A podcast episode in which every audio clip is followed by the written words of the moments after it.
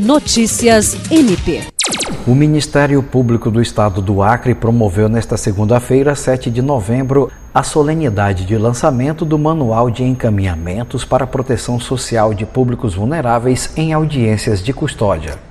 Compondo a programação da correição extraordinária de fomento às boas práticas resolutivas, que ocorre durante toda a semana na instituição, o evento contou com a participação de membros do Conselho Nacional do Ministério Público, integrantes do MPAC, representantes do Poder Judiciário e sociedade civil. Durante o lançamento, o Procurador-Geral de Justiça Danilo Lovisaro do Nascimento ressaltou que o manual vai de encontro à atuação resolutiva desenvolvida no âmbito do Ministério Público.